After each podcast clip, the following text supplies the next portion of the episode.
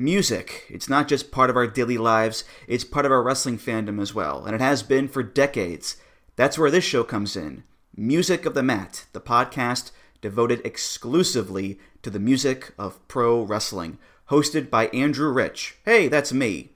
Each episode delivers a different topic with a variety of great guests, fun conversations, musical analysis, and of course, a heartfelt pun or two. New episodes drop every other Tuesday on Apple Podcasts, Google Podcasts, Spotify, or your podcast app of choice. Check out Music of the Mat only on the Voices of Wrestling Podcast Network. This podcast is a member of the Voices of Wrestling Podcasting Network. Visit voicesofwrestling.com to hear the rest of our great podcasts, as well as show reviews, columns, opinions, and updates across the world of wrestling.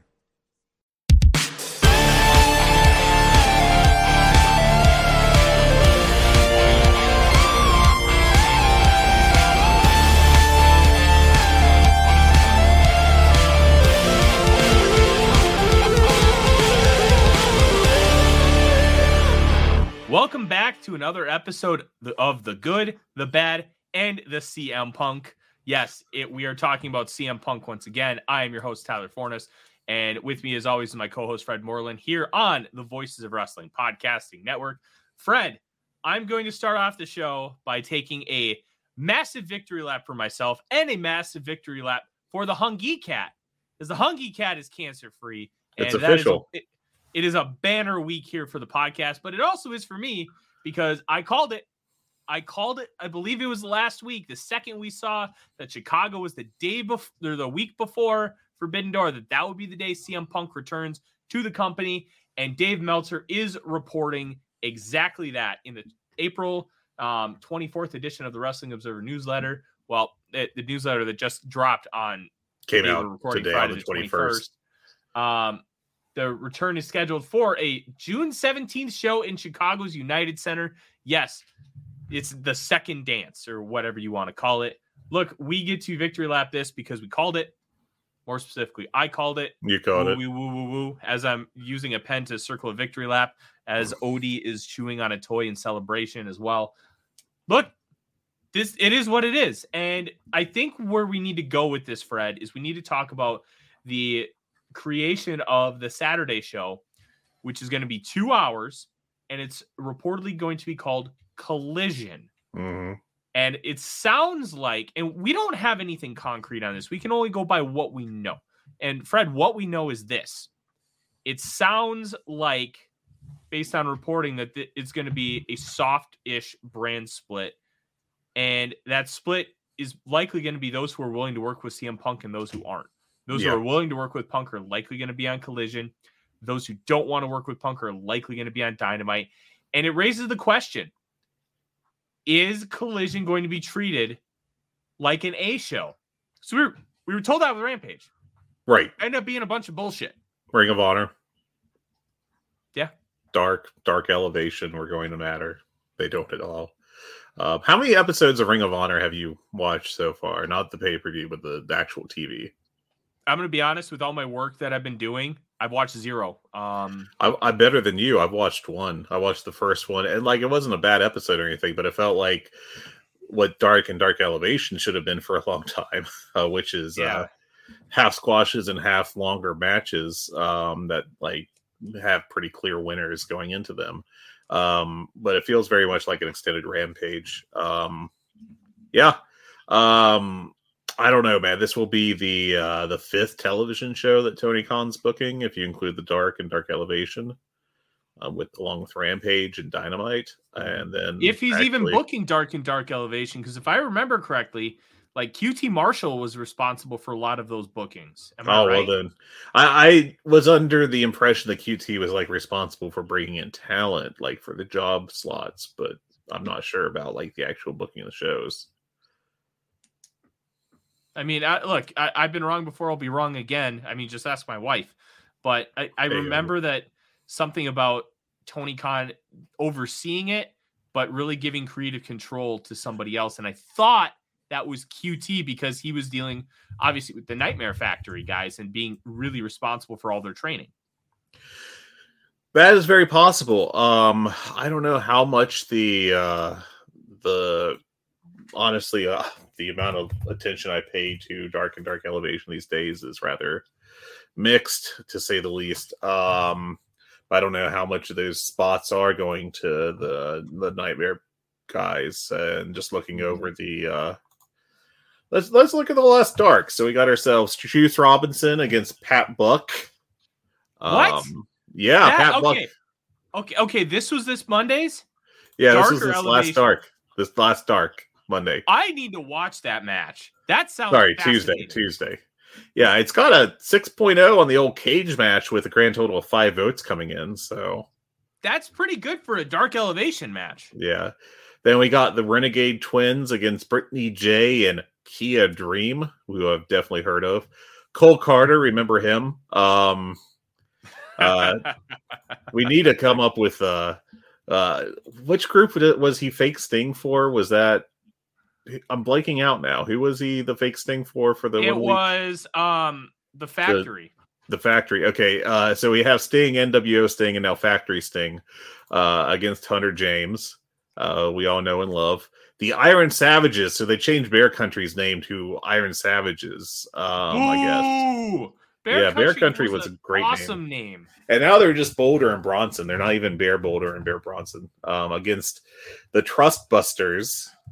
Uh, but like the Trustbusters B team with Jeeves Kay and Sunny Kiss. Um, Marina Shafir against Dream Girl Ellie. Uh, Ariel Levy and Jarrett Diaz against Jora Johl and Rohit Raju. Uh, all Hey, these, I all gotta the stars are out tonight. Um, I gotta say this. Um, Kelly Harris, the um, co-host of Jumping Bomb Audio on the same podcast network, does a bit on his, uh, his uh, other podcast, Panels on Pages, which is comic book podcast, and they they do this bit. I don't know if you've seen it, Fred, where it's uh, wrestler or porn star, and Dream Girl Ellie is That's phen- that's a, good one. phenomenal That was one. super challenging one. And then the main Aw. event sounds sounds cool as hell to be honest. Uh, and Helios against Christopher Daniels. I That sounds fascinating because Yeah. Christopher Daniels obviously he could move in back in his heyday, but he's in his fifties now. And Helios basically has made a career off of a couple of the flippy do moves. Like, Yeah. that I sounds like like it'd fun. I like Helios So, um, He's great to have in your lower card. yeah, yeah, he's a good job guy. Uh, jobber to the stars, I guess, would be the unkind way to put it. Um, before we get into the CM Punk talk, because uh, fuck, um, I Yeah, I feel like we're going to talk about it till we die. I didn't realize that Uh. starting this podcast would mean that I'd be on the CM Punk drama beat for the rest of my life. well, Um, yes, uh, yes. It, look, I I was the one who pitched the podcast to you. this is the monkey's blame- paw finger closing. You can blame me if you want, Fred, but at the end of the day, whatever. Like I'm going to have to train uh, the hungry Cat to bite on command. Um, to play the role of Ace Steel, uh, allegedly. Um, okay, so uh, first of all, the Hungee Cat, cancer free, hundred percent not straight edge. She is still fucked up. They uh, they doped her up for uh, for the the, you know the administration of the medication and everything, and she's still got like her eyeballs moving in different directions. Basically, she uh, they gave her a little a cute little uh, bandana that said cancer free or cancer survivor or something, but we had to put in the washer immediately upon returning home because it was covered in drool. Just, uh, she's just like a hundred yeah, she's drugged up. She's partying uh, on her own. Um, but yeah, she's doing great. Um, I speaking of partying it up, she, you know, she at least uh, she celebrated April twentieth. I know CM Punk did it, uh, but I have a quick story to tell. I remember that the date reminded me of back in high school. This was like 2002 because I'm old. Um, so we had like Columbine happen, but like school shootings were not a regular occurrence like they are now, sadly. Uh, but I grew up like in relatively speaking a small town in West Virginia, which they all are uh, at best. Uh, but our high school, um, you know, it wasn't like a big trouble place. The biggest trouble that happened while I was there that I'm aware of is that some uh, some rednecks decided to recreate Fight Club behind the pizza place across the street. So So one day uh, we get to school and like the teachers are all in a tizzy and no one's really sure why. And it turns out that they thought someone had threatened one of our teachers, who was Mrs. Brady. And I come to find out that it's because they had someone had spray painted her room number on the outside of the building, and they were all freaked out because like this is clearly targeting Mrs. Brady. Someone's going to come after her. And I don't know who exactly did it. I always I've always wondered how this conversation went.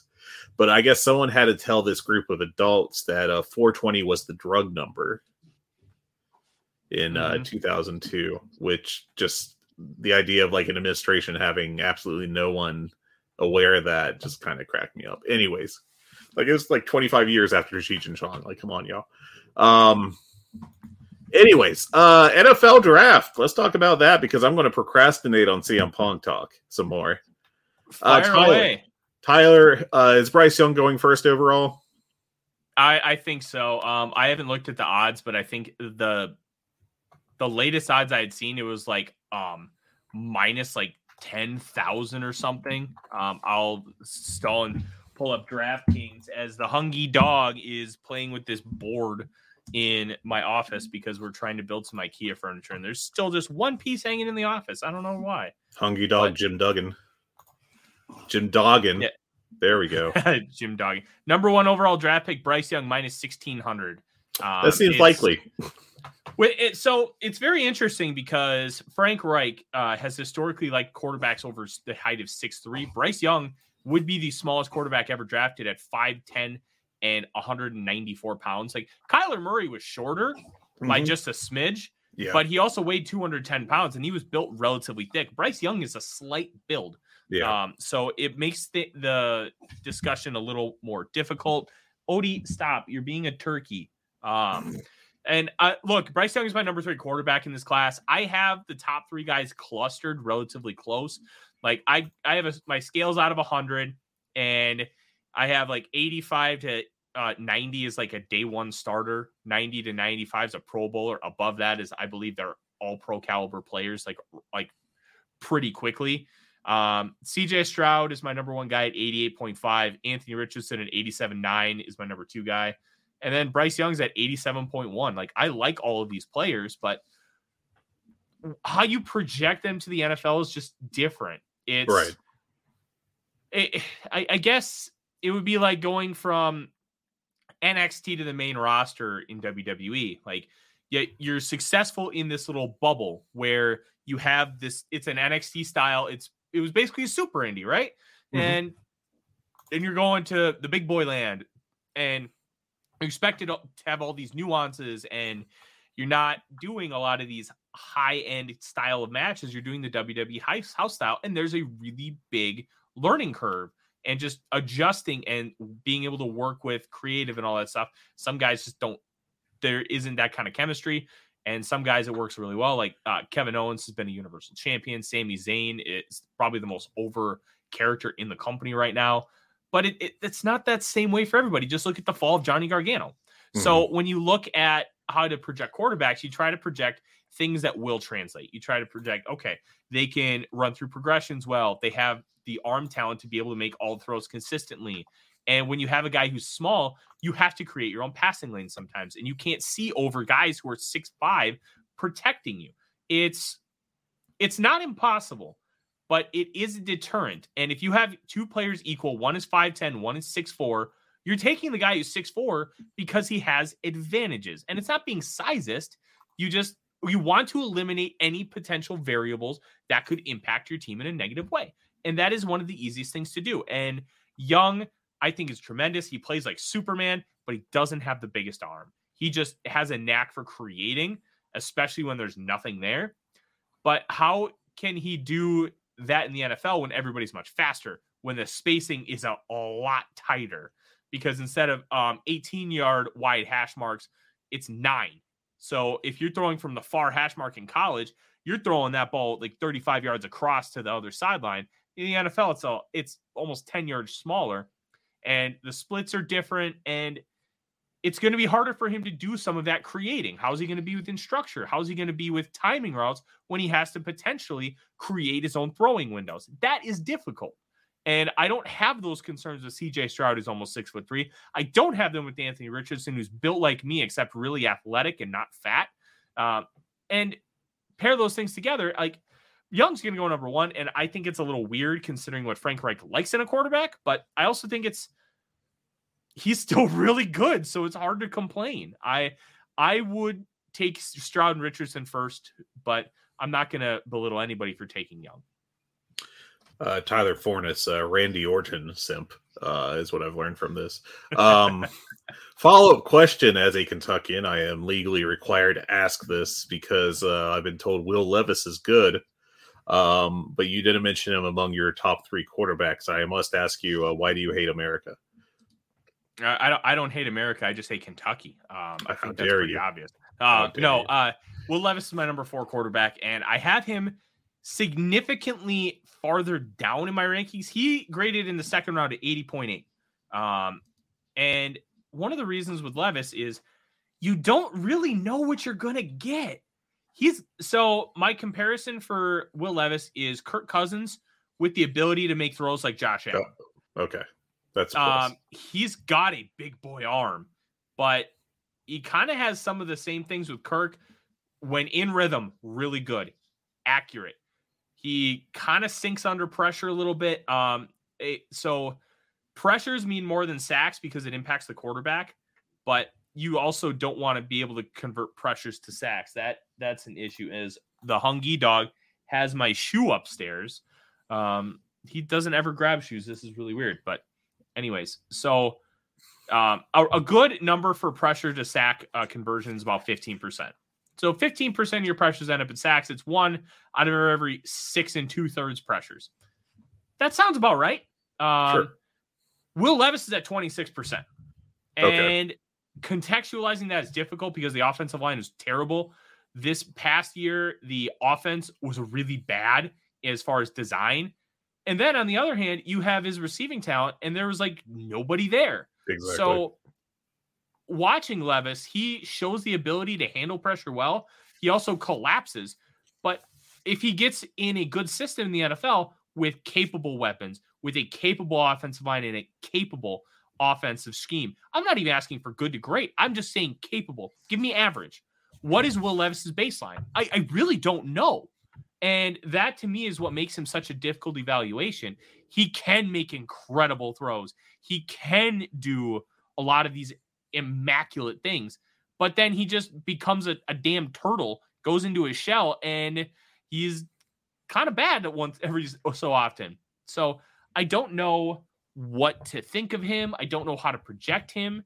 He is he's the highest variance guy in the class. I don't know how he's going to come out of this and to me that that's the scariest thing. Um i i i see a bigger path with guys like stroud young and richardson. Some people say oh he can just run an nfl offense. He did pro style stuff in college. That's a high floor guy. No a high floor guy to me and somebody said this a couple weeks ago and it completely changed my thinking. The guy that has the high uh, elite traits has the higher floor because even if they're inconsistent they can do incredible things and if you can, even if you deal with some of the crap, if you do something incredible every so often, that balances it out pretty well, doesn't it? Like if you like, oh, I throw like an extra five interceptions a year, but then I'll throw five more deep balls for touchdowns. Yeah, I, you might take that. Um, that trade off sounds interesting. So I'm really not sure what to think of Will Levis just because of that.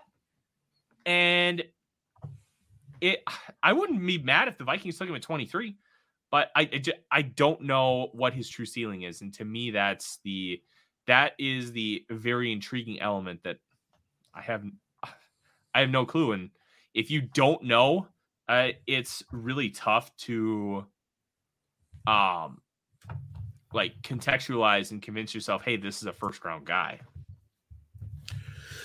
Uh, one. I have two more questions, and then I'll like I'll uh, drop the subject because uh, this is a wrestling podcast, uh, presumptively. Um, Uh, first of all, uh, I I under, I obviously quarterback is the most important position in the NFL these days. Mhm. Do you think that um that teams are that basically they're reaching for quarterbacks in the first round, especially now, uh, beyond like the top prospects? Again, do you even think the top prospects are kind of getting looked at too high? Like, should uh, Bryce Young really be uh, the number one pick in this draft kind of situation in a in a world where like you know Carolina is taking a longer view for their franchise? So this is a very complex answer, and I'm going to kind of break it down like this. Quarterback is the most valuable position in football, Exactly. and when you're in a salary cap league, like in baseball, you'd love to have an ace pitcher. You don't need one. Like an ace pitcher only throws every five days. If you have like three number two pitchers at the top of your rotation, you feel pretty good about that.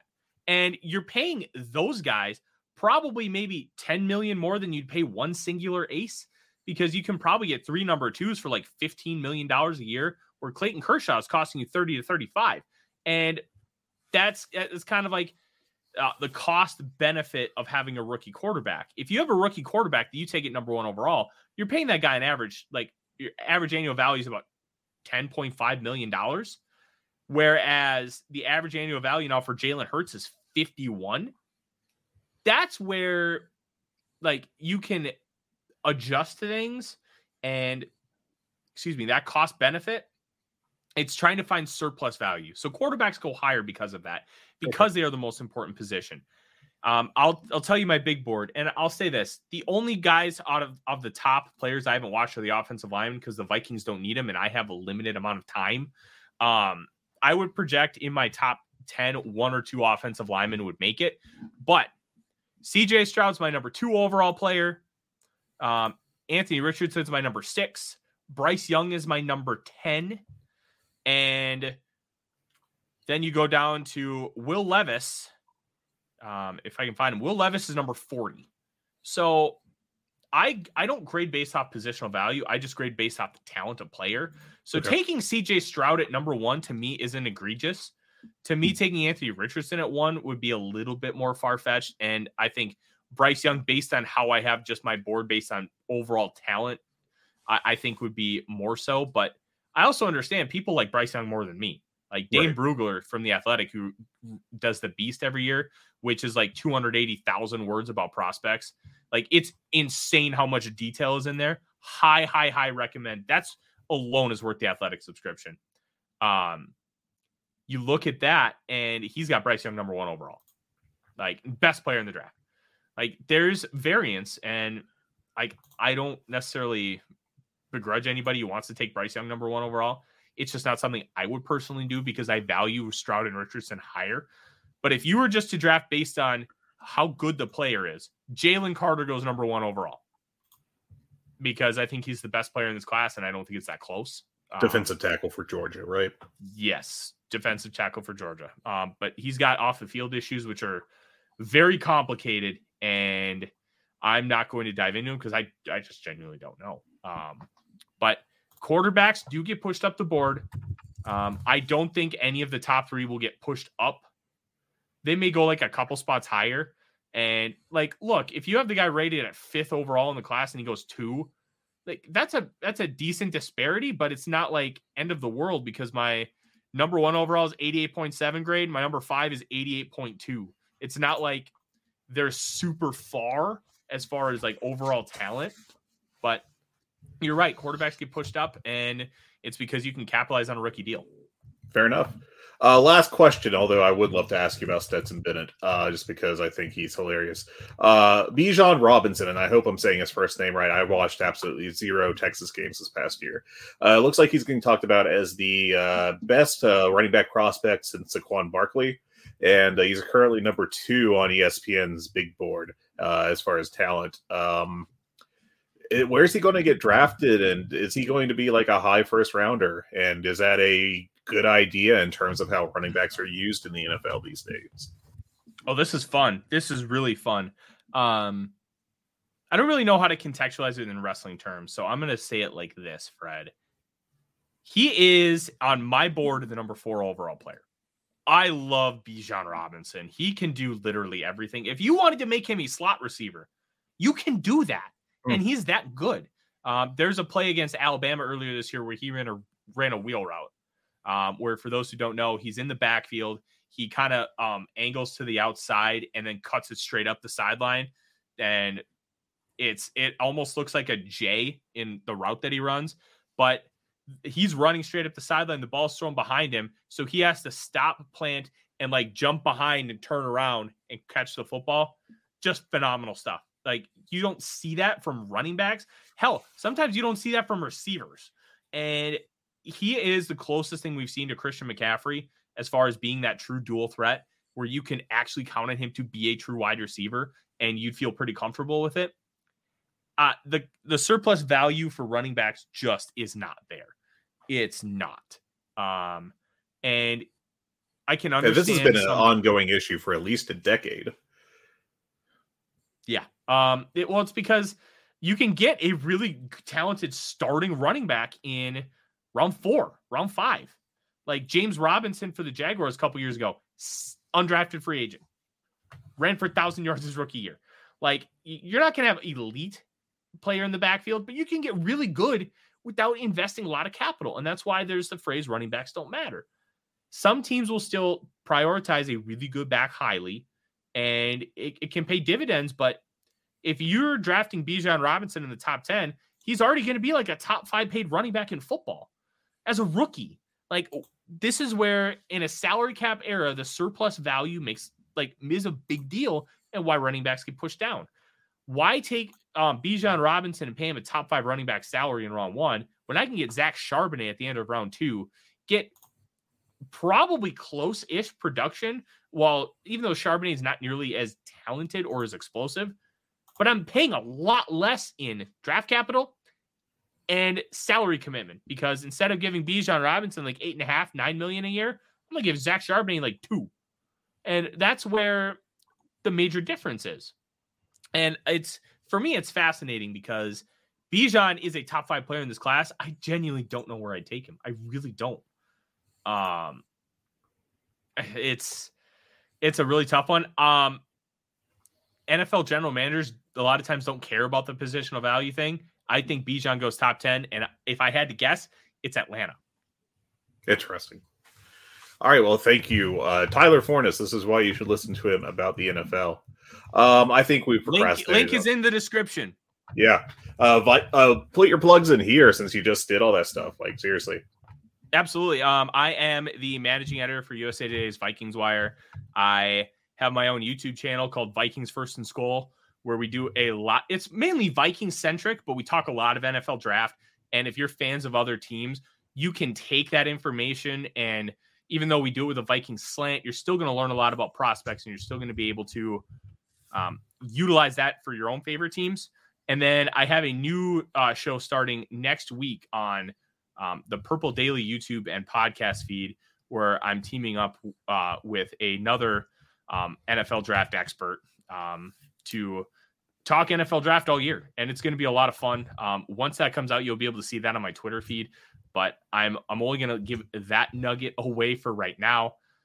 Um, but yeah, it's the NFL draft is the best time of year. This is the comparison for the NFL draft, in my opinion, would be WrestleMania weekend.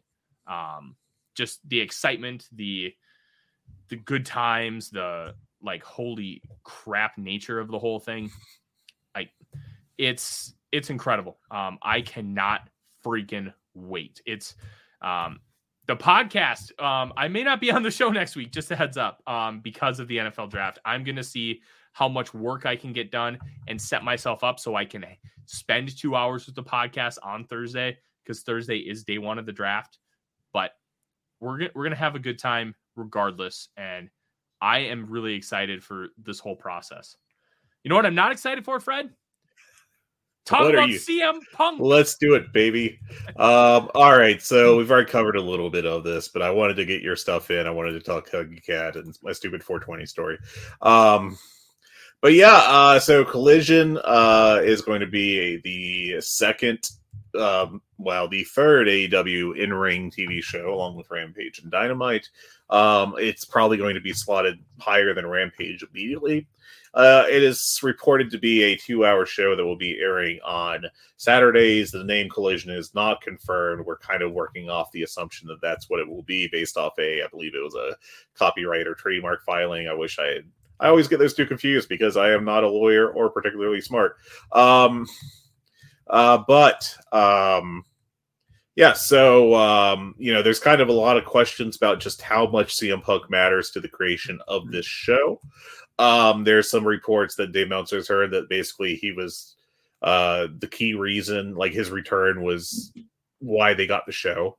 Uh, others have kind of pushed against that, so to be seen, uh, or maybe we'll never find out what that is exactly. Uh, we still have the split roster uh, rumors, but I think it will basically be: Do you want to be around CM Punk or not?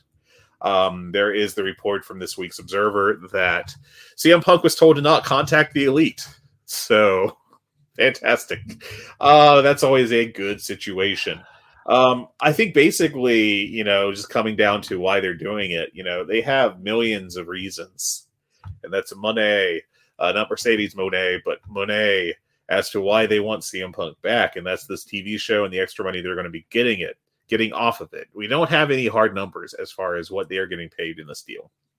Um, Hopefully, we would get that in the near future. But uh, Meltzer did report that currently uh, Warner Brothers Discovery is paying about half a million per hour for first run television. So if you work off of that, uh, which is where this number is coming from, they would be getting $52 million a year. Um, if I had more time, I would have dug up the details and like what the current deal for Dynamite is paying and kind of projected off of that, but I didn't. So deal. Um, but you know, still, they are probably going to be getting a solid chunk of change for this uh, TV show. Arguably, even something that would really uh, redefine what AEW is within the wrestling business right now. Um, Tyler, given these details and all that, do you think that the CM Punk gamble makes sense? Yes and no. And it makes sense if you make an absolute ass ton of money with CM Punk versus the Elite.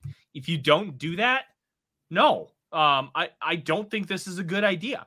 And here's why: you're like Tony Khan is the best wrestling booker in America.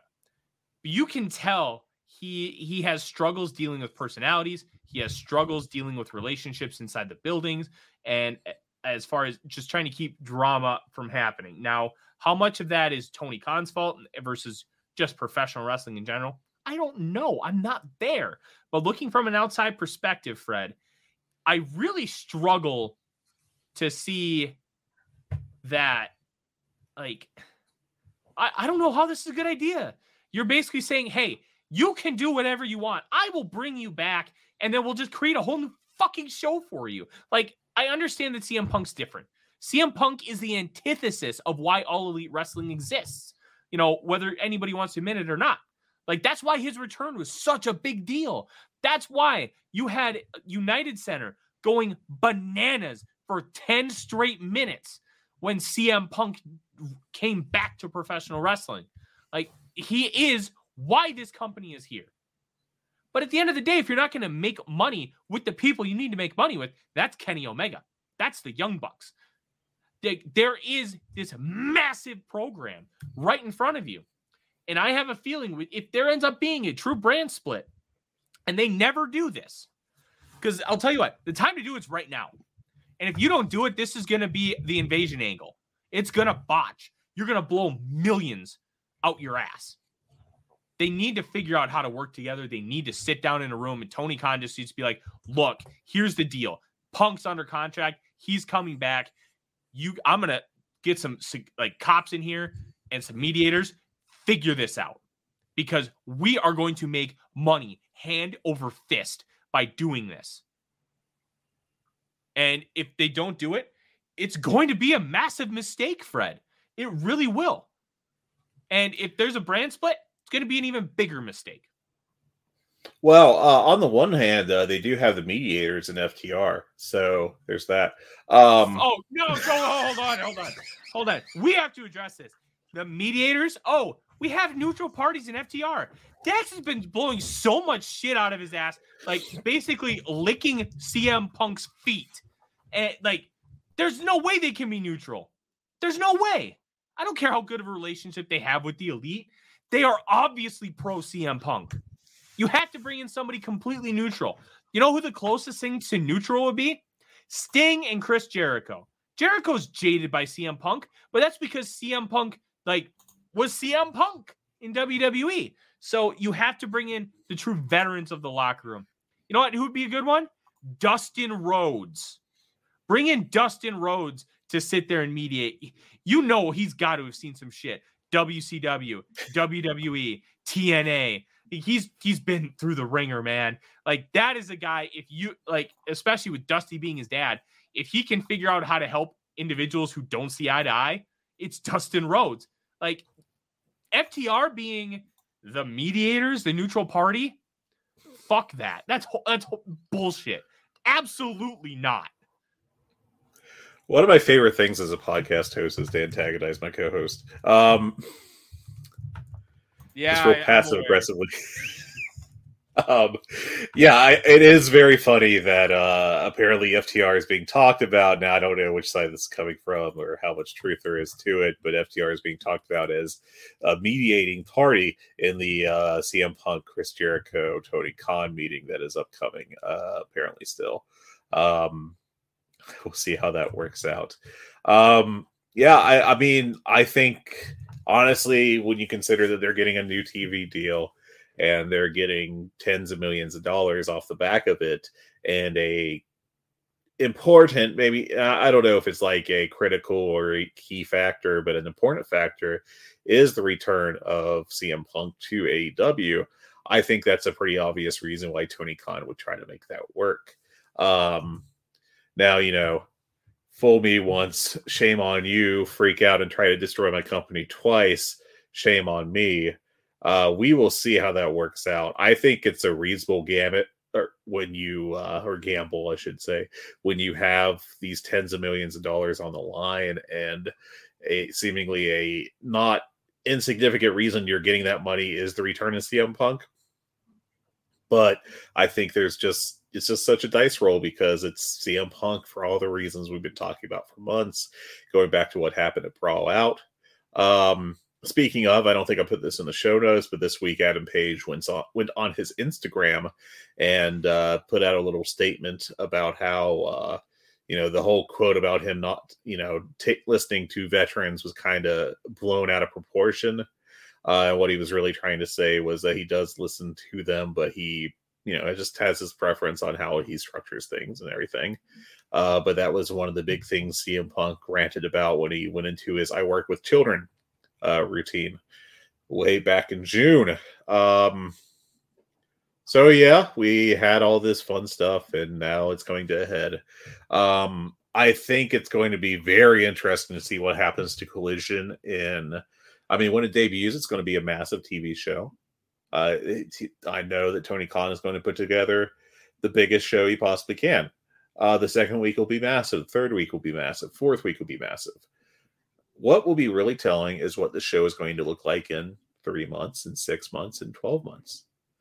Um, you know, because Rampage, it started out hot and it quickly has become what we have today, which is just four matches, one of which is a squash, and one of which is uh, maybe an ex- extended squash, and two good to very good matches where going in it's obvious who the winner is going to be because they're a upper card star and they're facing a lower card wrestler in a heatless uh like no real terrible build match for the most part.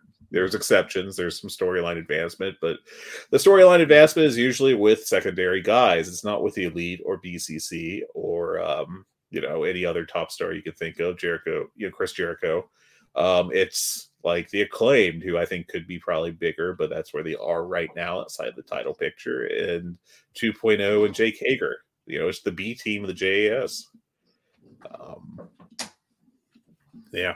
So yeah, I, I, think you're right. I think structure is just going to be so telling with this new show. Um, like I, I can't remember who said it, um, but somebody said that they need to just.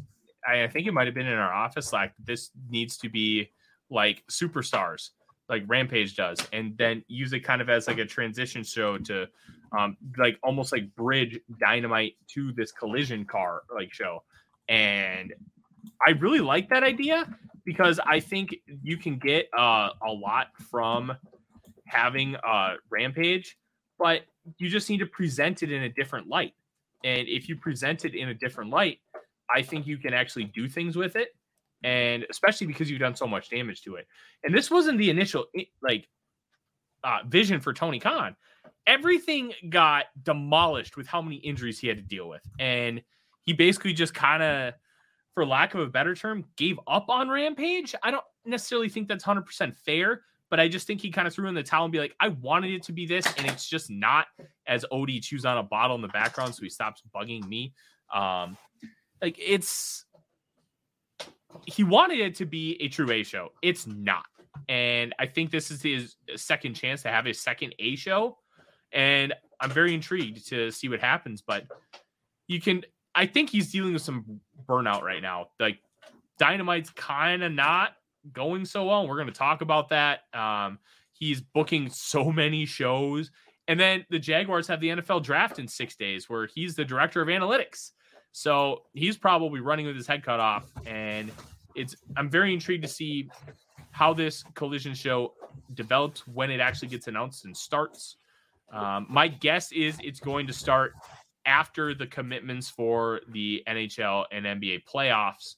And so they can kind of coincide with that because you don't want to start a show and then it's second week, it's already at a different time. That's just yeah. death sentence. I uh the June who has the NBA finals this year?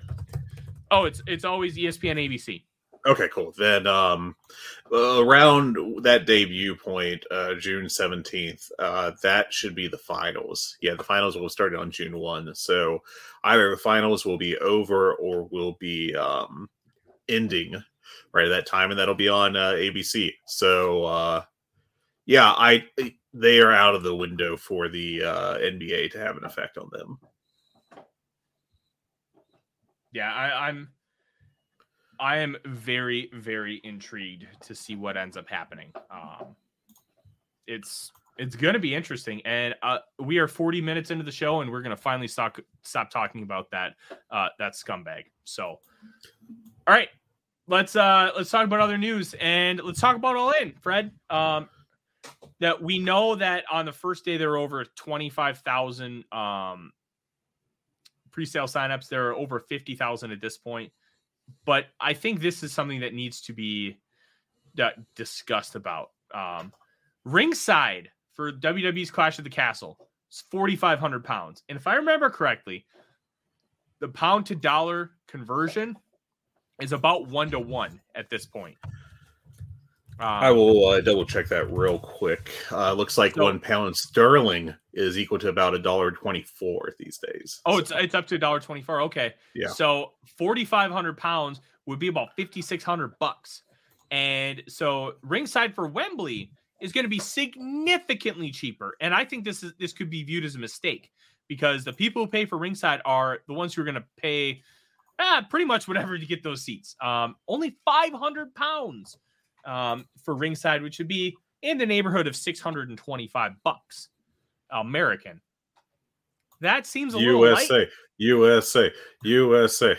Um, but I, am very intrigued because I know they'll have some uh, bleachers like nosebleeds for inexpensive prices because they want to get people in the door. AEW's been doing that since the beginning. They know, hey, you know what? If we get people in the door and they enjoy the, enjoy the show, they will end up coming back. And I think that's for the most part come to fruition. Um, I still think that they could have they could have put a thousand pounds for like actual ringside, and that I think that they would have sold those out.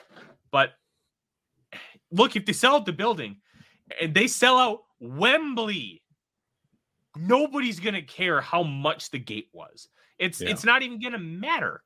But you, I still think they could have gone higher. Yeah, I you know to me the people who are buying those floor seats, especially the front row ones, they're equivalent to the people in the um the the uh premium uh, app marketplace.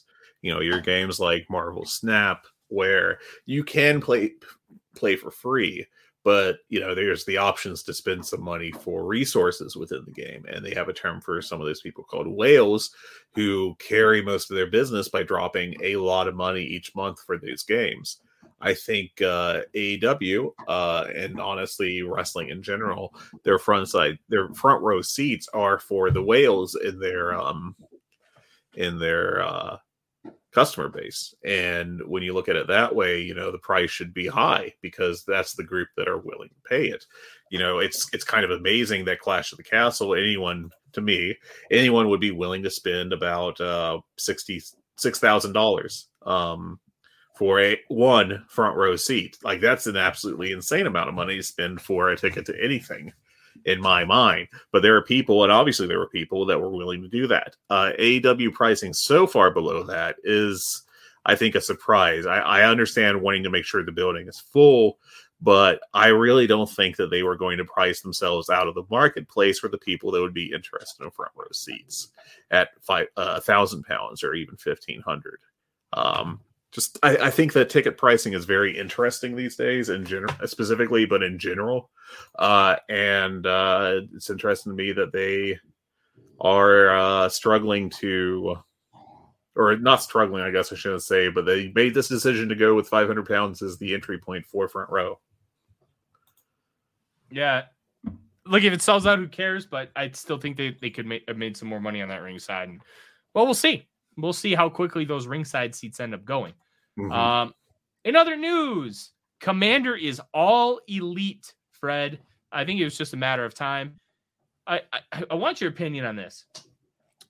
I, I think Tony Khan might be trying to build up uh, his modern day version of the WCW cruiserweights because we had talked. There was a lot of conversation when this promotion first started that they were going to do um, the like the Chinese acrobats um, from OWE with uh, yeah. CIMA and the Strong Hearts coming in and bringing those guys over. That never came to fruition um, for multiple reasons, mainly the pandemic, and then Joshi. Um, Joshi wrestlers, uh, they have a very hardcore fan base, and um, if you love Joshi, Jumping Bomb Audio, again, make sure you check those guys out. Um, they have very, very hardcore, passionate fan base, but it's more of a niche thing at this point, and it wasn't something that caught on initially. And albeit Tony Khan could have done a much better job of pushing the Joshi and utilizing them better. But I think he really wants to set apart what these guys are like something about this promotion. And I feel like it's modern day lucha wrestlers. And now you already have Vikingo, you have Komander you have Fénix and Pentagon Jr. Um, you could uh, lump Sammy Guevara into there. I, it feels like it's just a matter of time before he keeps bringing guys in and kind of creates his own little um like 1996 WCW luchador group. Yeah, hopefully he'll uh, book them better than uh, WCW did when it came to uh, incorporating them into the rest of the roster. Um, because I remember those days and just uh, how you know even Rey Mysterio really struggled there. Sadly, uh, I think uh, currently, and it's going to change rapidly. It's in the process of changing, but for the longest time, the most underutilized source of talent in the United States was Mexico. Um, Lucha Libre has not gotten a lot of mainstream att- attention uh, over the past 10 years or so, and they've really built up a strong base of stars there that um, I'm more surprised WWE hasn't worked on getting. Uh, I think, of course, WWE doesn't really understand how to push them. I would point at Alberto Del Rio and uh, Andrade Almas as key examples of that. Uh, but it makes a lot of sense that uh, Tony Khan is moving to get these stars. Um, and of course, I think he's chosen two great options in Komander, And uh, I think he is working on, you know, if not outright securing him as an exclusive, doing some kind of deal like Rey Fénix and Penta, uh, where it's a split between AEW and AAA with Hijo del Vikingo. Um, Vikingo is, I think, in my estimation, one of the best wrestlers in the world right now. I, I easily top fifty, probably top thirty. Um, and I think he's a fantastic ad for the division for for AEW uh, because he's just such a unique talent, and I think Komander has a lot of potential and a lot of skills that he's been able to really show out. Um, but I also think that we're going to rapidly mine the top stars of Mexico with Dragon Lee jumping to NXT, um, and of course Penta and Rey Fénix already being uh, stars in AEW. Uh, where you're really getting down to um, lesser level tiers. And like I think Psycho Clown's really good at what he does, but the question is just how does he fit into like the American landscape? And is he going to be able to do the stuff that makes him good? And then uh, you got the CMLL guys, and um, you know, I don't know if they have honestly a true breakout star under the age of 30 poised for uh, you know, to make that jump to a major league American company anytime in the near future. Of course, Mexico is an NXT for uh, the rest of the world, and some of those guys will choose to stay there. Um, but um, and of course, I failed to mention how badly WWE treated uh, Myst- or handled the Místico uh, signing back when they did that for Sin Cara. Um, so I don't know. I think that we're at a situation where right now Mexico is as big of a talent pool to draft from as any in the world, and I also think that's going to uh, kind of get maxed out like in the next six months. I really hope that they can find a way to get Atlantis Jr. They never will. I think he's a CMLL lifer because his Probably. dad obviously was there forever. But if you can strike any kind of deal to bring him in for like any length of time, I think would be a huge win because that's the type of star in Mexico that you bring them in, then you can really expose your product. Maybe that like you get an Atlantis Junior versus uh like um like Bryan Danielson. Um and obviously we know Danielson wants a match with the Blue Panther, mm-hmm. but maybe that's how you make like a Mexico debut where you go down there and you have like almost like an all-star festival. Uh, I the politics of CMLL and AAA make that very hard because CMLL is very aggressive towards AAA, uh, and you know they do not want people working with AAA. And AEW does a lot of work with AAA still, even after like whatever happened with Triple Mania last year and all the issues and all that. Mm-hmm. Um, I think that honestly, short of AEW agreeing to form an exclusive relationship with CMLL and divorcing themselves from Triple A, uh, that we aren't going to see any kind of meaningful alliance. Now, could Bryan Danielson be sent down there uh, to do a month of matches or something? Uh, yeah, possibly. I mean, it's Bryan Danielson. He's a huge star. I think he'd be able to sweet talk his way into doing that because Tony Khan likes making his workers happy. Uh, but there's not a 0% chance that CMLL would refuse to take Bryan Danielson because of the AA of the AAA AEW relationship. You might think that's really dumb, and it is, but that doesn't change the fact that it's true. Um, just because of how uh, severe that relationship is. Um, and so I wouldn't rule out the possibility that Bryan Danielson is clear to go to CMLL. He goes to CMLL and says, Hey, I'd like to come work for you. And they just say outright say no because of that. I, I could see that, but I also think the the strong relationship with uh, AEW and um, New Japan, and then you have CML in there. Now I understand the AAA connection look, I'm not going to speak like, like I'm an expert with wrestling politics in Mexico. Like, uh, we need to get um, Cubs fan on for that. And even so, I don't know if Cubs fan would be able to completely identify everything just because it's so ingrained since the split in 1992. But ah, it I'm fantasy booking, but we can move on. Um, let's uh let's continue with the world of Mexico, kind of. Um, Thunder Rosa um, she says she apologized to the locker room, and the decision to keep the belt on her for so long without stripping was the decision of Tony Khan's. And it sounds like they were hoping the back injury would take. Um, I'm extrapolating here. They're hoping the back injury would take less time to heal, and they'd be able to bring her back sooner. And looks like that that just wasn't the case, and we've seen that on All Access. Yeah, um, I honestly have not been following All Access since the first episode, but you know, I, I, do know that Tony Khan recently came out and said something along the lines of Britt Baker and Thunder Rosa will never be friends. Um, maybe they'll be able to get to a better working relationship. Uh, that's me saying that last part. Um, but yeah, it's um, it's a total uh, mess, and it's very interesting to see where Thunder Rosa will slot in. I don't think she's going to not work with. Uh, like, I don't think that it's so bad that Baker and Rosa will not work together. Um, I think it could very easily get into a little, you know, little tiffy um, in the ring. Uh, but you know that can work out really well for everyone involved. It's just you know on the heels of all the CM Punk stuff, I think the situation uh, was looked a lot worse than it um, than it may have been in isolation. But you know when you are hearing all the CM Punk drama, then also the top stars in the women's division are having similar drama. It's not great.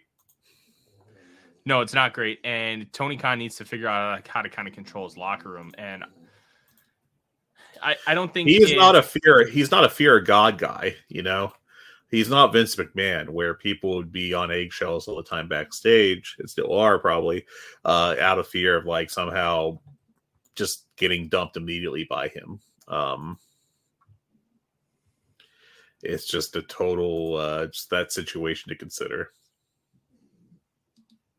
Yeah, it's um it's an it's it'll be interesting. Let's get some rapid fire news because we've gone almost an hour and we need to we need to talk about this dynamite because it's yeah, I'm I'm starting to get worried. Um Eddie Kingston's out of action due to a hernia problem, per the Wrestling Observer newsletter. He kind of said so himself as well.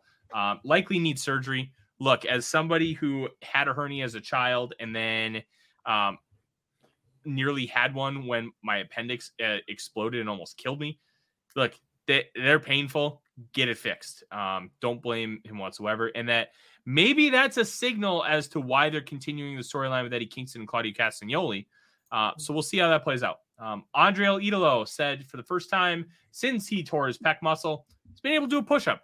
That is a huge step in the recovery for a torn pectoral. So that could potentially mean he's he could be back relatively soon. Maybe he's back for Forbidden Door, and you get uh, the return of La Sombra versus somebody from New Japan, maybe um, Hiromu, like fantasy booking again, but that could be interesting. But the biggest um, news is just AEW adjacent and potentially AEW related, because I wouldn't be shocked if Will Ospreay joins this company next year. He says he has his full range of motion with his shoulder, but the strength isn't quite 100% yet. Um, and that's significant because he is set to face Hiroshi Tanahashi at Wrestling Dontaku for a uh, in the tournament for um the United States Championship that Kenny Omega currently holds. The winner of that Ospreay Tanahashi match will face Lance Archer at Dominion, and the champion, based on the the posters that we've seen and the marketing material, it would be at Forbidden Door. Um, Tanahashi broke his ribs at Capital Collision in Washington, D.C. on April 15th. He was pulled on the road from Dontaku Tour. So a lot of injury news. But I think what was most interesting about the Ospreay stuff, Fred, is when he ended up doing, I think it was an Instagram live talking about his injury, talking about how he had to change his style to continue going. He's already at the age of 30 and he's just he's like, I'm not going to be able to do this forever. And my clock is ticking and I don't know when it's going to go. Um, the injuries are starting to mount already. Like that's kind of worrisome hearing from Will Ospreay, but we need to enjoy him while we can because this is going to go down as one of the best wrestlers the world has ever seen. And I also think you could, I mean, it's easy to see the changes in his style over the past four or five years, where he is really modified it and is doing less crazy stuff that will get him hurt. Um, I think it's a pretty fair assessment that, like, what you what he came to fame with in the, you know, like the Ricochet, um, uh, Ospreay GIF match, you know, that know, all the traditionalists like freaked out about. Um, it's just a very different um, Will Ospreay we have today. He's really matured as a worker. Um, hopefully that will help him, you know, reduce his risk of injury. But I guess we'll just have to see. I love Will Ospreay, and I hope he stays around forever. Um, uh, Will yeah. Um, Shawn Spears is back. He was out due to the death of his mother, and um, I, I, I don't remember what her non WWE name is, but uh, Peyton Royce, the um, the Iconics, uh, Mhm. half of that team, um, gave birth to his first child. Um, congratulations, happy couple. And look, Shawn Spears is just he's a jag. He's just the guy, but he's a very good version of being Yeah. a jag. Like Yes. he's he's boring, but he's very solid. He's technically sound. You can beat him like a drum, and it's fine. Like I like having Shawn Spears around. Um, I don't. It's the whole Bullet Club thing is very weird. We'll see how that ends up going. yeah, it's curious Um, to see where he slots into that exactly. But but look, he's he's a good hand to have on the roster. Um, all right, we're finally done with our news. yay. Let's bury the hell out of this show, Fred. I I want your takes because we normally don't talk during the week about AEW, so we can have um, a better conversation Yeah. about the show when we record, because I think that makes for a better podcast, and I believe you agree with that as well. I do. I'm scared this is becoming to WWE. And what was special about this promotion seems to be kind of fading away. Now, I'm not going to completely go on that train, but I'm I'm, I'm worried. And I, I'm not going to necessarily blame the producer. Obviously, production is the production itself doesn't feel super WWE. It's what's going on on camera, the storylines, um, how we're getting from point A to point B in those storylines. I know that this summer is big. You have to that like sell. You've already sold out Forbidden Door. You have to deliver a great super card show. Then you have All In and All Out a week apart. Like you, obviously they're saving some of the big programs and matches for those shows, but it, everything just outside of the Elite and Blackpool Combat Club just feels lackluster and lame and it's uh, some of it just feels super WWE, and I'm genuinely starting to get worried that it may become WWE ish. I gotta say, I I thought the show was all right. I liked it better than last week's show. I went a seven out of ten on it. Uh, there was some stuff on it that I don't think worked at all, though, uh, and uh, I think that we need to just start here um, because all the the WWE talk, you know, um, and you know the is Mike Mansury secretly killing AEW as a secret plant from Vince McMahon. Um, uh, I I thought that opening segment was really subpar with the the four pillars coming out to argue amongst themselves for the fourth time in the past month or whatever the hell it is. Um, I if I could go my entire life without having another one of these segments, it would be too soon. Um, this is like the WWE style stuff that I think doesn't work. Um, and if you had told me that they're going to do some kind of four way feud between the pillars um, two months ago for the world championship, I would have thought that would have been pretty cool. And I think it's lost some luster pretty quickly here. Uh, it's Right, just really, not it really has. It's not working, and you, you know what really pisses me off? We're gonna do this little mini tournament, and MJF is teaming up with Sammy Guevara because I think it- this is kind of like the Roman Reigns thing, where Roman Reigns' character is incredibly insecure, and he's not this dominant champion. MJF had to cheat to beat Ricky Starks. He had to cheat to beat Bryan Danielson. Danielson had it, and like I understand, but MJF's he's cutthroat. He's gonna do whatever it takes to win. And I think what the storyline is here is he's coercing Sammy Guevara because he thinks Sammy's gonna be the easiest to beat of the three of them. And he already helped him beat Jungle Boy. He's gonna help him beat Darby. And I think what's gonna happen is we're still gonna get a four-way. Uh, I, I don't see this ending any other way other than a four-way match. And it, this whole path, the, the idea when they first came out after Revolution, to the four pillars. Okay, I can get behind this. This could be good. It, it's a great placeholder. It's you're trying to elevate these three guys, but then they put in positions where they're not ready to succeed. And for me, that's been the most frustrating part, Fred. It's not that they can't succeed with this; they haven't been put in great positions to succeed. They're And that- to working. me, that rests on Tony Khan. they're working against against their strengths rather than uh, yes, w- towards their w- weaknesses, which is not a good idea as a booker. Mm-hmm.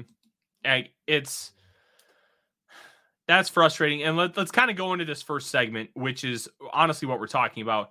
Jungle Boy walks to the ring, and then as he's about to speak, Sammy Guevara comes out, and then as Sammy starts to speak, you get Darby Allin coming out.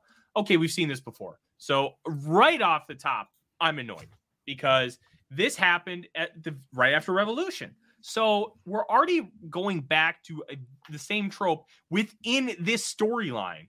Um, then after that, you're you're having a conversation, and then Darby cuts a babyface promo, not emo kid Darby, not outcast Darby, not I have to work from underneath Darby, straight up white meat babyface promo.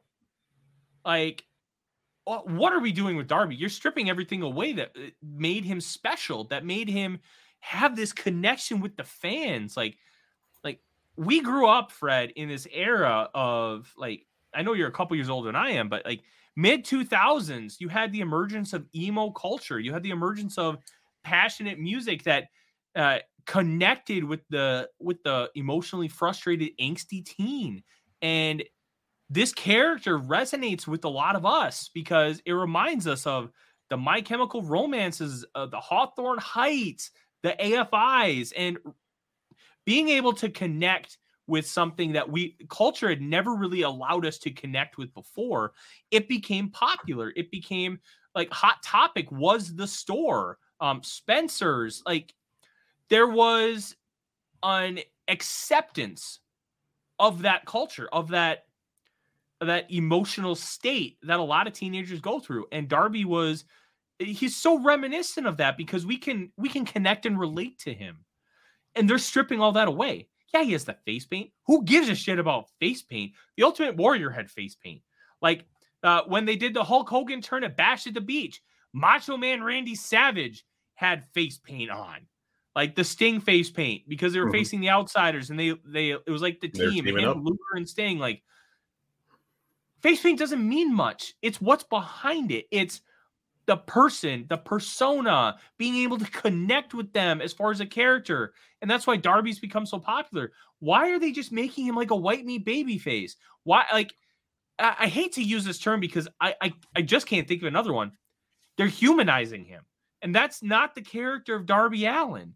He's a daredevil. He's he's an outcast. He's a loner like the relationship with Sting is like kind of like a bridge between the two worlds. Like I, I I'm just so frustrated with what they're doing here with him. Jungle Boy, like he's kind of in this weird ambiance where he's still a baby face, but they're, they're trying to make him the like more of like a star. He's just not quite ready yet uh, on the mic. And Sammy Guevara just comes off like a shitbag. Like that's his character. He's yeah. a shitbag. Uh, but this Darby stuff is so incredibly frustrating because when he eventually wins that title, which let's be honest, three, four years, if he's not dead or paralyzed, he's winning that belt.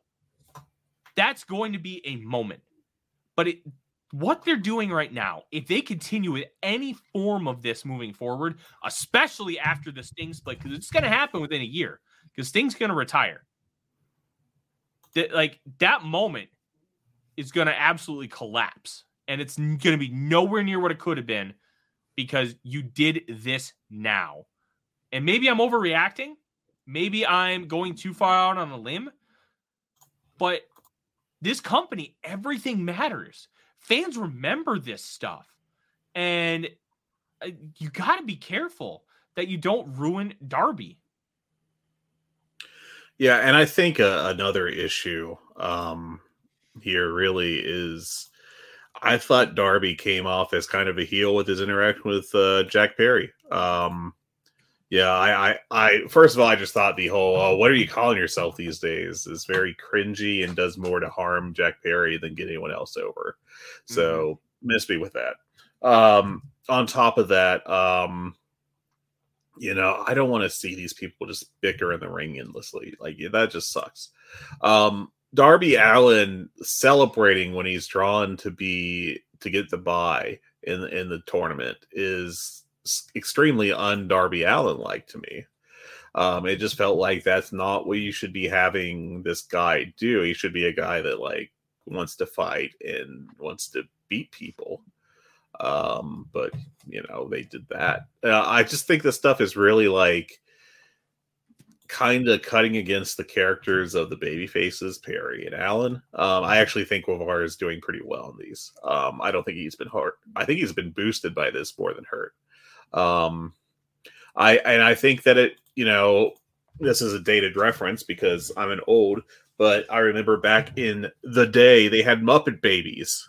The Muppet um, Babies, yeah. I love it- the Muppet Babies. And the the school mom or the nanny or whatever she was it's been a long time. Um you know like you never saw her face and she was always positioned bigger than the muppet babies and always was like the one like corralling them. And it feels like mjf is the muppet baby of this segment.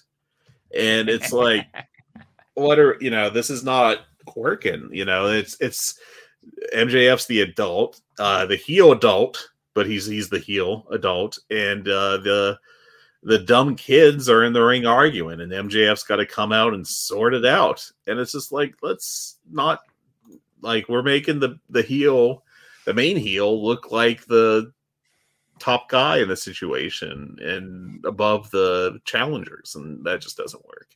Um I think the tournament, you know, I actually a week ago I would have been happier with a, a proper four way as a main event for the pay per view between these four. Uh, but it looks like we're going to do the tournament. I actually don't think they're going to do a four way now. I think it's going to be Darby Allin beating Sammy Guevara, possibly because of uh, busted MJF interference. Um, and I think that will actually work pretty well. But we got to get Darby. I just don't think this was a good week for Darby as far as the mic work and what they were having him do specifically. And hopefully we can just move on and avoid this nonsense and you know just get back on track. Yeah, we need to get back on track. Honestly, I that segment just left me so frustrated. Um, but the next segment is a setup for something later in the show. And We'll end up getting to that. AEW Women's World Champion Jamie Hayter and Dr. Britt Baker, DMD, versus the Outcast Ruby Soho and Toni Storm with Saraya. This ended up being a pretty decent match. Um, was good.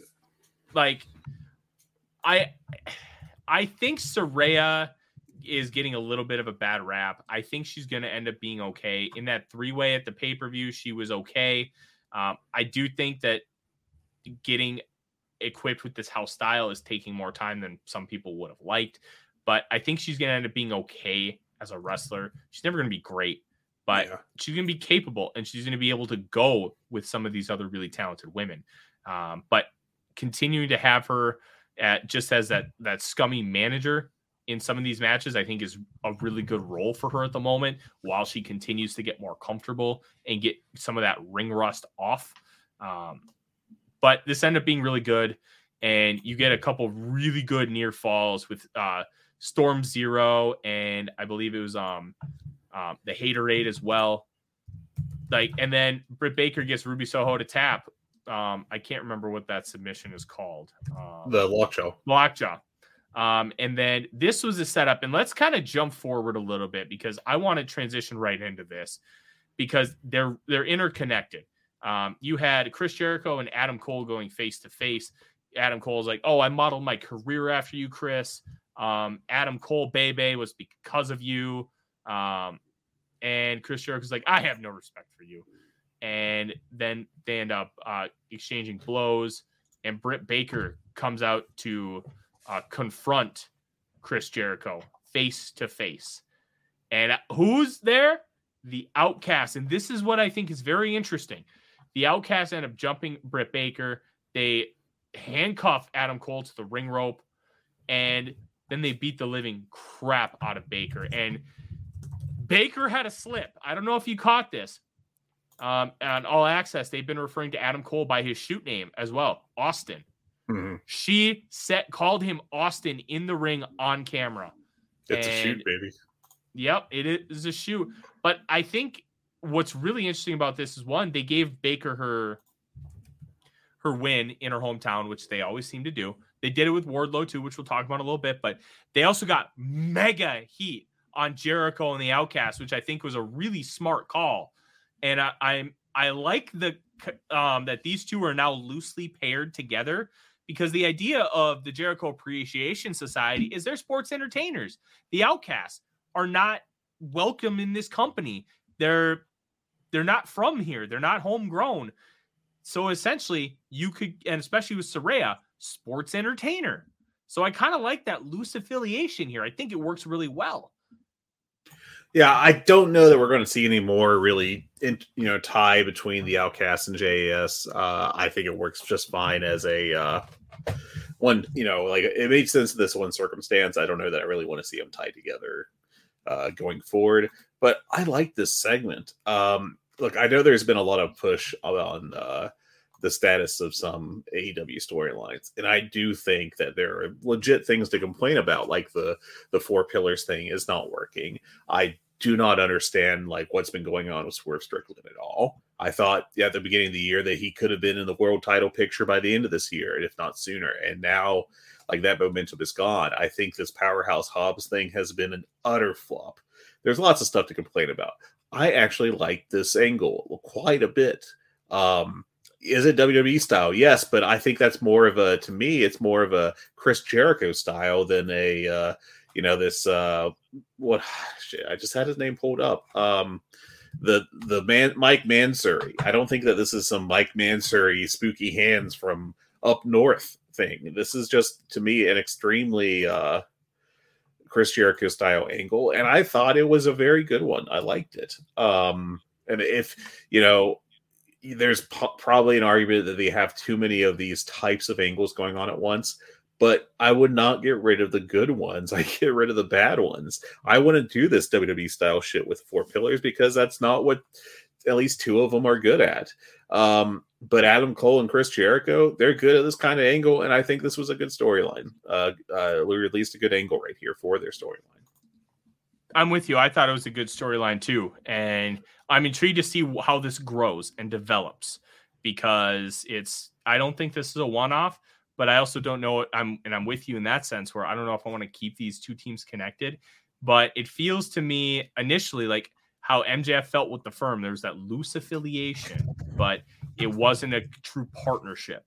And now, I'm wondering th- if they kind of take the same direction initially with this. Yeah, that that will be something to watch, and you know, there's more. There's some reasons for them to be affiliated going forward, and uh, you know, they could even set up like a mixed tag match involving Cole, Jericho, Baker, and Saraya or whoever. Um, now, another angle that I think really worked this week, um, coming off of the uh, you know the WWE style thing, and I think this angle is arguably a little sports entertaining, but I liked it a lot. Was the Elite and Blackpool Combat Club? I thought this was mm-hmm. a fantastic angle, and um, honestly, I think this is the best storyline AEW has going right now by like a a good margin. Yeah, and we'll talk about that in a little bit, but let's get back to being a little bit chronological. Um, Renee Paquette interviewed Wardlow backstage, and this this was really good because I, AW doesn't forget things. It's I don't I wouldn't say it's quite as cohesive as Dragon Gate, where ev- everything does matter, but it's not quite on the same level. But um, Wardlow, if you remember, um, had affiliations with Tully Blanchard. So now he has affiliations with Arn Anderson, and they made reference of that. Like the little things matter here, and I really appreciated it. Um, and then Arn Anderson talk, basically talks about how they're pulling out the big guns, the Glock, and then he uses the Glock in the match, and I thought that was really cool. But I think when we get to there, I think the um how they utilized help, I think is going to be really fascinating. But let's get to this Blackpool Combat Elite stuff, Fred. This was phenomenal. My favorite part of this was the Elite just wanted to kind of settle things. Um, Danielson starts talking like an asshole, and the BCC blindside him. Don Callis comes out with the chair. Um, and they're like, What are you doing with the chair? He runs back to the ring like a like a little bitch, and then brings out Takeshita, who's like in his socks. And I don't like somebody said that this feels like Takeshita in the Ibushi role, and I think that's kind of right. But Callis recruiting Takeshita, and then now he's elite adjacent, I think is one a great way to elevate Takeshita. Yes. Because what you can do is, I believe the Elite's going to end up winning this feud in the end. I do. Yeah. Takeshita getting the win and getting that final pinfall. And then you can use that to set up some kind of like jealousy um, angle with uh, Kenny Omega and the Bucks and the Elite because he's not really the Elite. He is Elite adjacent um, because of the Don Callis connection. Then you can continue that storyline. And even though we meme Triple H for the story never ends, well, the story really doesn't end. That's kind of the whole point of professional wrestling. Like he's saying it as a cop out, but it's true. You go from one one arc to the next. It's it's kind of like an anime or a soap opera in that sense. Like you're doing one story and then transitioning into another story. It's not your characters like, evolve. Yes, um, they are Pokemon. They all are. Yeah. Um, some are Rattata, some are Charizard. Um, but yeah, I think it's really interesting how this was all intertwined. And like you're right, this was fantastic. I, I love this. Uh, when Don Callis came out, I was hooting and hollering, and then when he came back out, I hooted and hollered even more. Yes, absolutely. Um, I I, I want to see where this goes. It, do you think this is blood and guts? Because I have real hesitance that it that it is, and a lot of that comes from Kenny saying, "Oh, well, we'd like like to, you'd like it if we did blood for blood." but that's your game. That's not ours. And that kind of tells me that you're maybe not heading for blood and guts, but that also could just be the beginning of like a transition to where these guys end up wanting to go blood for blood and just finishing a real blood feud in that that environment. You know, I don't know. I don't have a solid feel for where this is going. I mean, blood and guts is an obvious option when you add up the numbers and everything. Um, though I do think that no, it'd be four and four now. So uh, the numbers make sense. Um, you know, you could do an anarchy in the arena thing because yes, it was a Jericho thing at first, but I mean, obviously the Blackpool Combat Club was the other side of that, and you could just twist it into a more serious, um, just a whole stadium wide brawl which I think would be pretty awesome. Um, I think there's a lot of options here, and I'm really curious to see which one they take because I don't have a an obvious feel for which one they will be taking. Yeah, yeah, I'm not either. That's why I love professional wrestling. There's so much we don't know. Um, next up, TNT Championship match that was mentioned earlier: Powerhouse Hobbs with QT Marshall versus Wardlow with um, the man who carries the Glock, Arn Anderson. This was good, a little too much interference for me. But the one thing that I found interesting is when QT Marshall did his interference spot, um, Arn Anderson kind of came out to confront him. But then we had Pentagon Jr. come mm-hmm. out. And I thought this is what's intriguing to me. Are we getting a new potential faction with Wardlow and the Lucha Brothers? Because that could be fun. It could be, uh, you know, maybe just a loose affiliation, but it will be something to keep an eye on for sure. Um, I don't know, man. Uh, I, you know, I'm kind of dubious because I think Wardlow works best with just loose partnerships rather than outright uh, groups. If he's being pushed as the top star, you know, or as a as a future top star babyface. Um, but yeah, I mean, it is intriguing, and unfortunately, I think this means QTV is not dead. Um, I think that are, uh, would you say that's the worst part of AEW this calendar year? There's definite recency bias here, but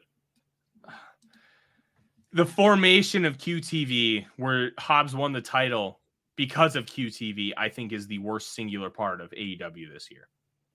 I would actually actually argue it's been the follow up since that. I think QTV is the or QT Marshall as the heel manager is fine enough on its own if you're going to have Hobbs position as heel, but the um all this everything since then has sucked. I think the the QTV segments, the fact that they've really put Hobbs on the back burner to feature QT Marshall, um, it's not working, man. It's not good. Yeah. Um, it's it's been rough. It really has been. Um, Renee Paquette backstage to interview Sammy Guevara, and this is where we got the kind of evolution of this feud. MJF um, interrupted Sammy and said he had an offer for him. Offered him a blank check and a spot in the double or nothing main event if he promised to just lay down.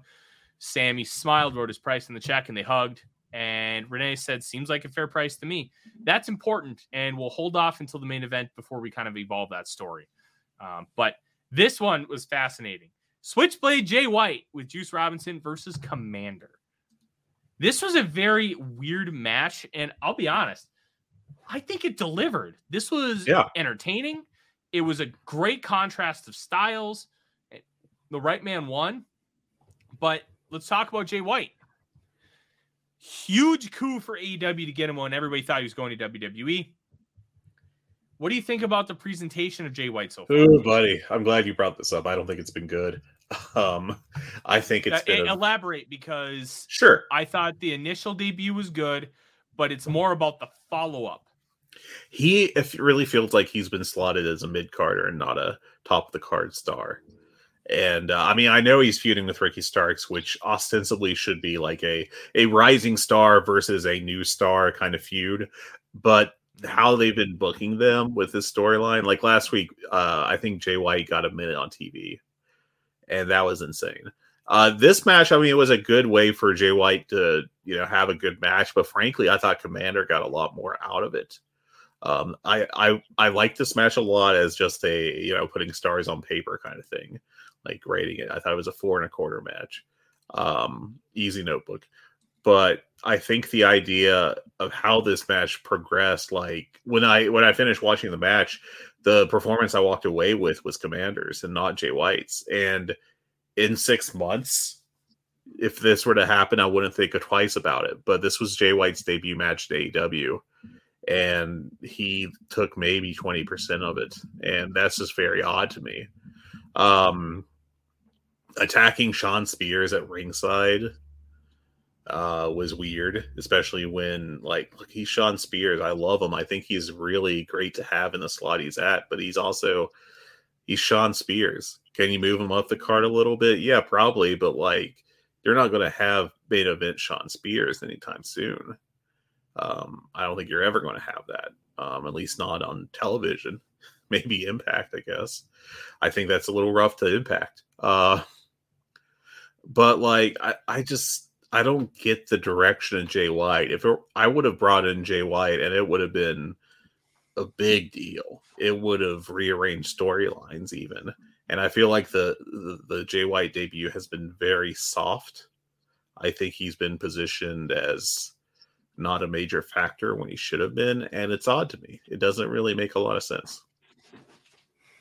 Here's kind of my take on it as my dog decides he wants to sit on a backpack because it's his dinner time and we're still recording. Um, I I get where Tony's coming from, and I'm not going to say I agree, but what it feels like to me is he doesn't have a, a high end, uh, something high end for him to do.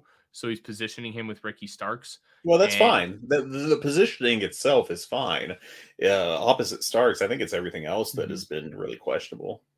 I do think it's important to note that his first match got top of the hour. That Yeah. It got quarter hour five. Like I, I understand they're not positioning him like a star, and I think they could be a little better than that. But I also think that it's one of those things where, and and I'm just kind of rambling because I'm trying to get a coherent thought in my head, where it's recoverable. You can recover from this because of what Jay White is and how they're going to continue to push him. And obviously, it, it's a coup for this company to have Jay White and putting him at the top of the hour in that big spot with Komander, who uh, this this could have easily gone really bad because Yeah. of the clash of styles. They they delivered a very very good TV match, and Komander really doesn't have a lot of matches. He has a lot of spot fests, and spot fests are matches. And I'm not I'm not trying to delineate those or make them feel any less than they are, but a spot fest versus something super cohesive like this is just different. And yeah, this was very be able to get- cohesive. like Com- Komander's what, like 22? He's, he's young, not yeah. old. Like for him to be able to draw that out of Komander, I thought was a really big seal of approval for like, uh, hey, he's going to be fine in this American TV wrestling thing. Um, and I mean, we saw that with Impact, but this is even more so. Um, yeah, I I I uh, I go back to the Sammy Guevara Komander match from um three two two weeks ago. Yeah, two weeks ago now.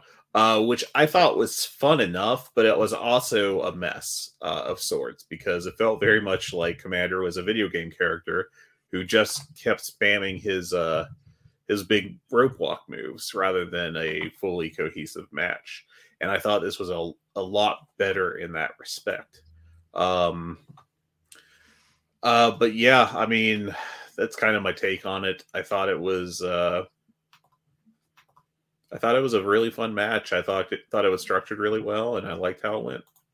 hmm What it's going to be interesting to see how this continues. Um, obviously, Shawn Spears was ringside holding up like number signs because he's oh boy, former 10 guy. It Yeah. kind of it gave me um NBA All-Star game dunk contest vibes with the, how he was doing the numbers. Um but it was initially like, like hey, is Spears going to be the next Bullet Club guy? Um Spears was not impressed with Jay White. Uh Juice Robinson pulls Spears over the barricade, they swarm him, and then this was interesting. Absolute Ricky Stark sprints down. He ducks a clothesline from Jay White and immediately dives into a sick looking spear on Juice Yeah. Robinson. Jay White, being the marmy heel he is, um, gets out of the ring. It feels like we're going to get two on two tag at some point down the line, maybe next week, with Jay White and Juice Robinson, Bullet Club Gold versus Ricky Starks and Shawn Spears. you know, I think I talked a little bit about Action Andretti not too long ago, but I think he's been supplanted by Shawn Spears, which is not a good sh- good sign for him at all. Yeah. Um I'm uh, what whatever. I I'm holding off on on Action Andretti. That that's a weird deal. Um we're about to hear from FTR with uh Renee Paquette when um they told FTR that Mark Briscoe had been attacked early in the night. This ended up leading to um a video package with um Mark Briscoe and yeah, both I don't I don't know uh, Sanjay Dutt's little group, Jay Lethal, Jeff Jarrett, Satnam Singh. They need a they need a name. I wish they had a name just for our you know purposes. Yeah, we're gonna call them Jeff Jarrett's lackeys. Um, but it, it's uh, we found out that it was the varsity athletes that ended up um, and Slim J that were attacking Mark Briscoe. So Rampage is gonna have Jeff Jarrett, Jay Lethal, and FTR versus the varsity athletes and Slim J. Sounds like that this may be a tag title program, which I think could be um, fun. It keeps keeps things off of um, The acclaimed. Yeah, it, well, it also keeps some of the bigger money programs for down the, the line. I still think you should belt up Jeff Jarrett, but I- don't think they're going to do it because I think they have plans for FTR to really enhance this title reign. Yeah, and I think I think that time has passed uh, for peak Jeff Jarrett uh, AEW champion um, after they lost the four way. To be honest, hmm Yeah, I, I'm kind of with you there. But now we get the acclaimed um, Anthony Bowens, Max Caster, and Daddy Ass Billy Gunn versus Cool Hand Ange, Daddy Magic, and Jake Hager. The acclaimed lose. They have to join JS until double or nothing. Well, they didn't. Um, the acclaimed wins. I don't know where the hell this goes from here, but this kind of I hope that's it. I hope this is it. Um, this was a complete house show, like piss break match. Just missed me with this. it's it sucked. Um, now we have the Four Pillars tournament as Darby Allin early in the show ended up getting a bye until next week in Miami. So it's Spanish God Sammy Guevara with Tay Melo versus Jungle Boy Jack Perry. This was a good match. Um, so the finish, we have to talk about that because that's honestly the big story behind the match. Um, they're out or uh, Jungle Boy gets pushed onto a table where he hits the table like cheek first, and he's That looked rough. out. Yeah, it was a cool looking bump, but it looked like it hurt like hell. Yeah, Um, at about seven, Sammy Guevara ends up like grabbing Bryce Remsburg because Bryce Remsburg can be manipulated like that. And MJF comes out and hits Jungle Boy with the diamond, dynamite diamond, jumps and hides behind the barricade. Uh, Sammy gets Bryce to restart the count of 10. And at 9, 10, and boom, Sammy Guevara wins by count out with outside interference from MJF. This is like we saw the earlier segment, and then we saw this, and now next week I think he's gonna beat Darby Allin with some similar bullshit, and I think you're. This is why it's still gonna end up a four way. See, I think you've got to have Darby beat Guevara uh, just for the sake of it. Um, you know, making. I, I think if you uh, if you have Darby lose, then I think you might actually risk the crowd turning on this completely. Um, I just think that would work terribly. Uh, but yeah, um, yeah, this was a finished match. I liked the work in the match. I thought they were having a pretty good match, and then I thought the finish was pretty damn flat. Um, so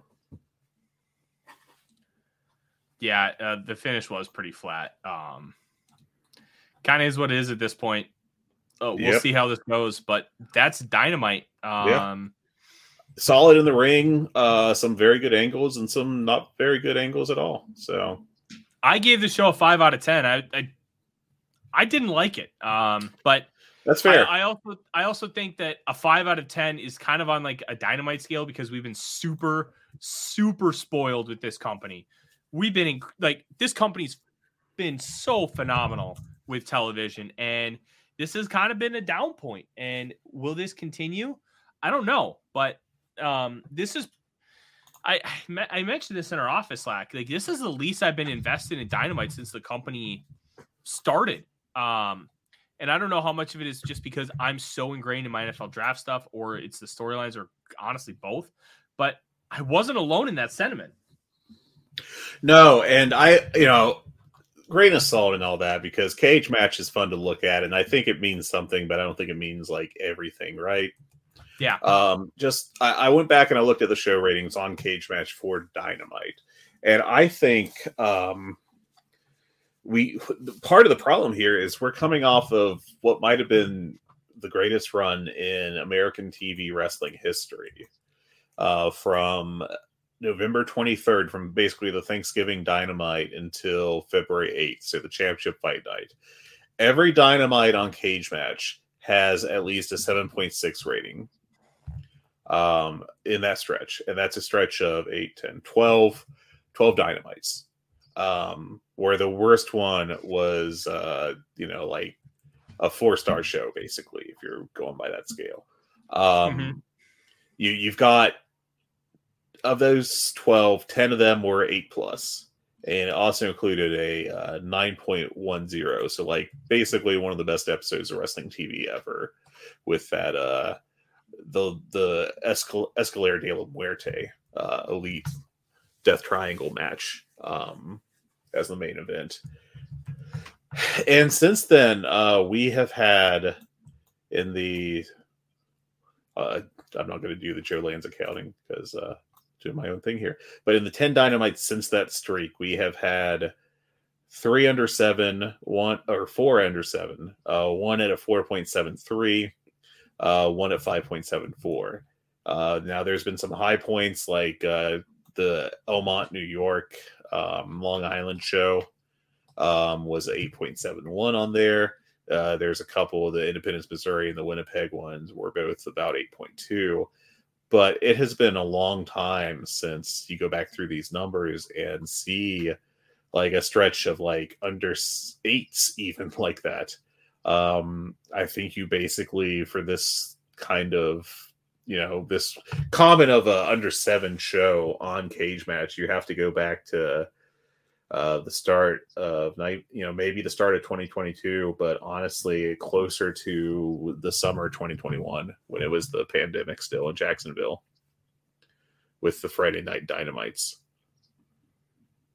Oh, the Friday night dynamites! I'm glad those aren't still around. I yeah. I hated those. They they drove me bonkers. Um, yeah. Look, and, and you know what? Maybe it's just because we do the show and we analyze it and and we become a little overcritical on some things, then maybe that's why I'm just a little down. But I still think a five out of ten still a fine wrestling show. Like, but for a dynamite, that's a that's a disappointment at this point. it's a major disappointment. Like Mhm. a really good Raw might get a six or seven out of ten. Like, so in context, I guess it's fine, but I just didn't love this. Like, and I, I it's it's fine. Like, I, I went Tony seven out of ten on it. yeah, I uh, next next dynamite hopefully will be a lot better. Uh, I, I will say that uh, I like the sum of the part, not the. I like the individual parts more than the sum. Uh, the inverts of that uh, cliche. I thought there was some pretty good stuff on here. I thought there were four matches that were at least like notably good. I thought there was a notebook match. I thought there were two very good angles. So like looking at it like that, I you know, I thought that parts of the show were very entertaining. I think that it's totally fair though to have some some criticism of the overarching stuff going on in the company though. And uh I I think if you want to go harsher on the score, I definitely don't have a problem with that. yeah. Well, Fred, that is our show. I do want to work in one thing real quick here. I because frankly we've been harsh on Taya Valkyrie uh, since she came in and how we didn't want to see her, and I, I would probably give a fair bit of this credit to Emi Sakura, but I thought their Rampage match last Friday was actually like very solid. I liked it. It was like a three and a half star match to me. And uh, look, if I'm going to shit on Ty Valkyrie, I'm going to give her credit too. And I thought she did a very good job in that match. And for the first time in her entire AEW run, I was like, all right, let's uh, let's go. You know, I'm happy she's here. Yeah. Um, if she performs like that, it's going to be really hard to uh, to be mad about the signing. But Yeah. but we've seen so much data um, saying that she's not that good. Yeah. But you know, give her So- credit for this one. So Oh, anybody who who delivers get should get credit. Um, but we'll see. Um, yeah, that's our show. Uh, we will be back in some form next week. Hopefully, I will be able to have time to join. But next week is probably my busiest week of the year, um, with the NFL draft coming up and everything that I have going on. So, at the very least, you'll have Fred. Hopefully, it will be a full show. Um, but we'll see. With my wife out of town, I have all the time in the world to get whatever I want done without having to really worry about anything else, which will definitely help for me being on the show. But we'll kind of see. Um, you'll get something from us. We promise you that. Um, you can follow us on Twitter at um, good bad Hungee. You can email the show at hungeepod.com. You can um, ask us questions via the Discord, um, email, or by DMing either of us on Twitter. Um, I am at the real Forno, and Fred is at Flagrant Wrestling with an R. And as we end the show, we do have a question that we honestly should have an- uh, answered when we talked about um, the uh, Tony Khan potentially making his own version of the uh, the WCW Luchadors. Um, from Evil Trident on the Discord. How long until Komander and El Hijo del Vikingo stop being cool on TV? And why is it never? Because they have an La Parca LA Park phase. uh, look, I think they're both uh, very talented workers. I think Komander has some stuff to improve on, but I think it's pretty promising. Um, and I think Vikingo's already there. So, you know, I'm happy with. Uh, I, you know, I think they're great, and I think that they're great additions.